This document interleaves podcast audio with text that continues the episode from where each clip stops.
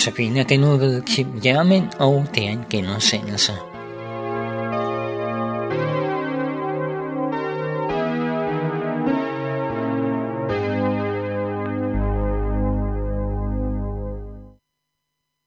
Det første afsnit her kommer til at handle øh, om to af Guds karakteristika, øh, og vi skal se på, hvad er formålet med hele skaberværket, og til sidst skal vi se, hvordan Guds oprindelige design så ud. Det første er, at øh, Gud han er uendelig.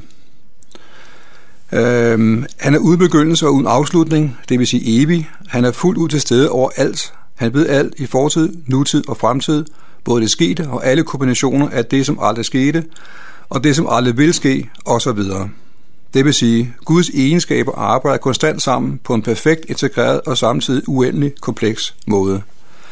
Mennesket er begrænset i alle dimensioner. Du kan kun være et sted ad gangen. Du har koncentreret dig om en sted ad gangen. Din hjerne kan maksimalt håndtere 100 bits per sekund. Det er begrænset, hvor højt og hvor langt du kan springe, hvor højt du kan løbe osv. Din magt og indflydelse er begrænset. Du har ikke selv valgt dine forældre, dine søskende, dine gener, dine fødselsdag eller de begivenheder, som sker omkring dig i din kommune, dit land og i verden. Og ikke mindst er din livslængde begrænset. Som mennesker alt det skabte er begrænset og endeligt i alle dimensioner. Når vi hører noget, så bedømmer vi det ud fra vores egen målestok, evner og erfaring, og vi antager, at, det kan, at vi kan forstå alt. Hvis vi ikke kan forstå eller se det, så er det nok, fordi det er forkert eller slet ikke findes. Det er en farlig antagelse og indfaldsvinkel for os begrænsede og mangelfulde mennesker. Hvis det virkelig, hvis der virkelig er en Gud, som vi leder efter, hvordan kan vi så tro, at vi, vi kunne forstå ham? I vores entré havde vi et akvarium med en enkelt fisk i. Dens umiddelbare verden er akvariets seks sider, og så kan den ikke se længere ud. Den kan se sådan cirka 8 kvadratmeter entré, og hvis den er meget opmærksom, så kan den se en smal stribe af en stue, og hvis der er virkelig gode øjne, vil den gennem havedøren se en stribe af naturen udenfor. Det er, hvad der er fysisk muligt. Vi ved så, at den kun kan opfatte en brygel af, hvad der findes. Verden, virkeligheden, er langt større, end den kan se, og det er langt større, end fisken er designet til at kunne fatte. Der er langt mere at se, høre, føle, forstå og opleve. Den ved det bare ikke. Både fordi dens hjerne er en begrænsning, og fordi den rent fysiske udsagn er begrænset.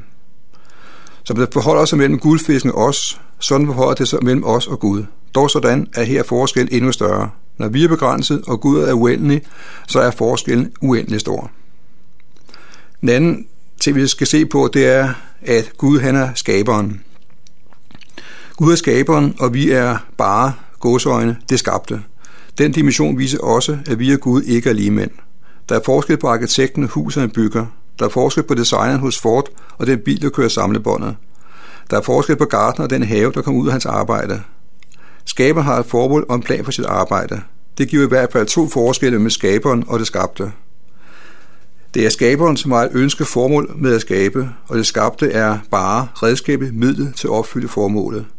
Skaberen kender ikke bare formålet, men også hele planen for at realisere dette formål. Så Gud har en plan, og den har han haft for en evighed af, fra før verdens skabelse, og han er fuld gang med at gennemføre den, og vil gennemføre den, for han har al magt og perfekt indsigt. Så på rundt af har vi set på to forhold. Det ene er, at Gud er uendelig, og vi er endelige. Og det andet er, at Gud er skaberen, og vi er det skabte. Og det mener jeg for i hvert fald et par konsekvenser. Det ene er, at det er ingen skam, at vi ikke kan forstå alting. Specielt må det ikke holde os tilbage fra at finde ud af, om Gud rent faktisk findes, at vi ikke kan forstå alting. Det er faktisk helt naturligt og forventeligt. Alt andet ville være mærkeligt, når vi netop forsøger at finde og forstå en Gud. Det andet er, og jeg ved, at det er imod naturen hos mange af os, men alligevel vil det være godt og fair, hvis de to forhold skaber en vis ydmyghed hos os, eller det i hvert fald skaber en åbenhed over for at høre, hvad han brænder efter at fortælle os. Så giv dig selv og giv ham en chance og lyt med i denne uge. Jeg kan love dig, at det ikke er nogen dårlig handel. Du får fornøjelsen, han får æren. Det andet, vi skal kigge på, er menneskets formål. Hvad er formålet med hele skaberværket? Så før, sagt før har alt skabt et formål og en hensigt. Når vi har et ønske eller et behov, så designer og skaber vi noget, der kan opfylde behovet.